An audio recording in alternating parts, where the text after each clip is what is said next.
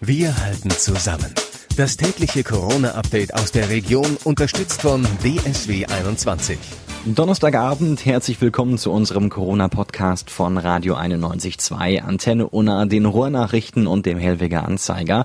Mein Name ist Florian Joswig und ich halte euch hier mit den wichtigsten Infos und Entwicklungen auf dem Laufenden und zwar direkt aus der Region, also aus Dortmund und dem Kreis Unna.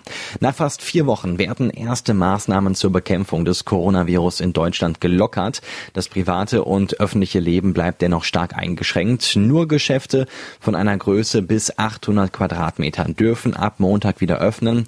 Dadurch würde aber ein Großteil der Dortmunder Einzelhändler benachteiligt und das sei unfair, sagt Thomas Schäfer, der Hauptgeschäftsführer des Handelsverbandes Westfalen-Münsterland.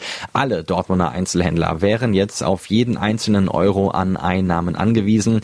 Jeder weitere Tag, an dem die Geschäfte geschlossen bleiben, berge die Gefahr einer Insolvenz. Unklar ist noch, wie es in der Tiergalerie weitergeht. Primark, TK Maxx, H&M und Intersport zum Beispiel haben größere größere Flächen, sagt Center Manager Markus Haas. Ob die kleineren Läden in der Tiergalerie wieder öffnen dürfen, sei im Moment noch unklar, sagt auch Thomas Schäfer. Die Tiergalerie selbst ist natürlich größer als 800 Quadratmeter, aber sie ist in Zusammenschluss von ganz vielen Geschäften, die nicht mehr als 800 Quadratmeter haben, sodass ich davon ausgehe, dass all diejenigen in der Tiergalerie, die maximal 800 Quadratmeter Verkaufsfläche haben, auch öffnen dürfen. Eine kleine Ausnahme gibt es aber auch Einrichtungshäuser, die über 800 Quadratmeter groß sind, dürfen öffnen. Das hat Arbeitsminister Karl-Josef Laumann gesagt. Damit könnten beispielsweise Ikea in Kamen und Poco in Bergkamen ab Montag wieder öffnen. Für die ursprünglichen Pläne gab es Kritik vom Möbeldiscounter Poco mit Sitz in Bergkamen. Dessen Geschäftsführer kritisierte eine willkürliche Marktverzerrung. Seit gestern ist klar, dass Spiele in der Fußball-Bundesliga bis zum 31. August ohne Publikum stattfinden. Fans von Borussia Dortmund, die bereits Karten gekauft haben, können das Geld dafür jetzt zurückbekommen, teilt der Verein mit. Man werde keine Gutscheine ausgeben, sondern das Geld auszahlen, wenn Ticketinhaber das möchten. Der BVB bietet nämlich auch die Möglichkeit, auf die Rückerstattung zu verzichten, um den Verein finanziell zu unterstützen. Bei den Dauerkarten besteht unter anderem die Option, sich bei einem Verzicht auf Rückerstattung ein Trikot zusenden zu lassen. Auch eine Anrechnung auf die künftige Dauerkarte soll möglich sein. Fans, die ein Ticket für ein Spiel haben, das ausgefallen ist oder ausfällt, sollen in den kommenden 14 Tagen vom Verein zum weiteren Vorgehen angeschrieben werden. Die Absage von Großveranstaltungen, auf die sich Bund und Länder geeinigt haben, trifft auch viele Veranstaltungen bei uns hier in der Region. Unter anderem fällt das Juicy Beats Festival in Dortmund aus und auch das Stadtfest Mitte Juni in Selm.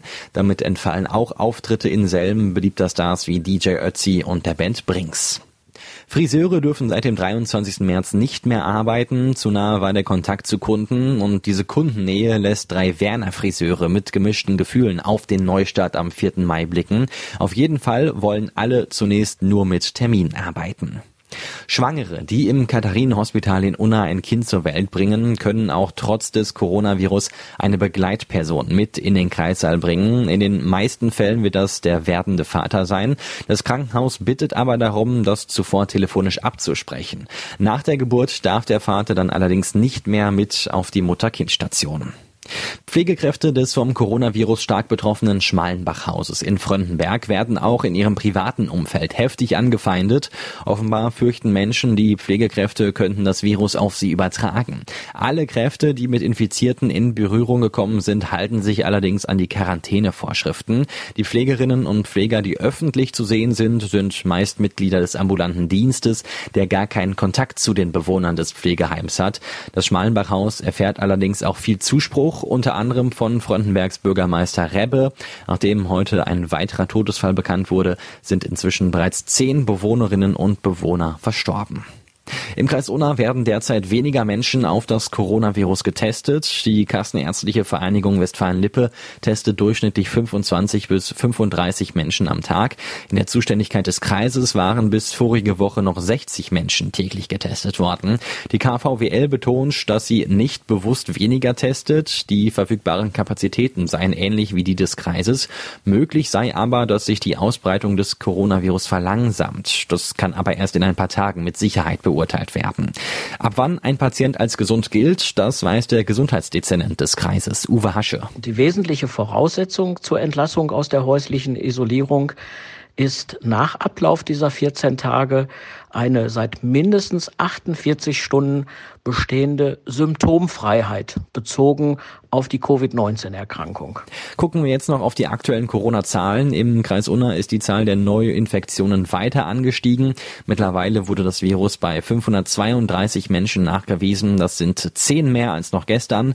Leicht gesunken ist aber die Zahl der infizierten Menschen, die stationär behandelt werden, von 38 auf 34. Außerdem meldet der Kreis mittlerweile 22 Tote im Zusammenhang mit dem Coronavirus.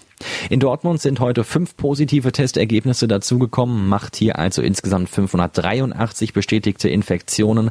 Mit 360 Patienten haben aber weiter mehr als die Hälfte davon die Krankheit schon wieder überstanden. Und damit war's das auch schon wieder für heute mit unserem Corona-Update von Radio 91.2, Antenne Unna, den Ruhrnachrichten und dem Hellweger Anzeiger. Ich hoffe, wir hören uns morgen wieder. Ich bin Florian Joswig und denkt dran, bleibt gesund. Wir halten zusammen. Das tägliche Corona-Update aus der Region unterstützt von DSW 21.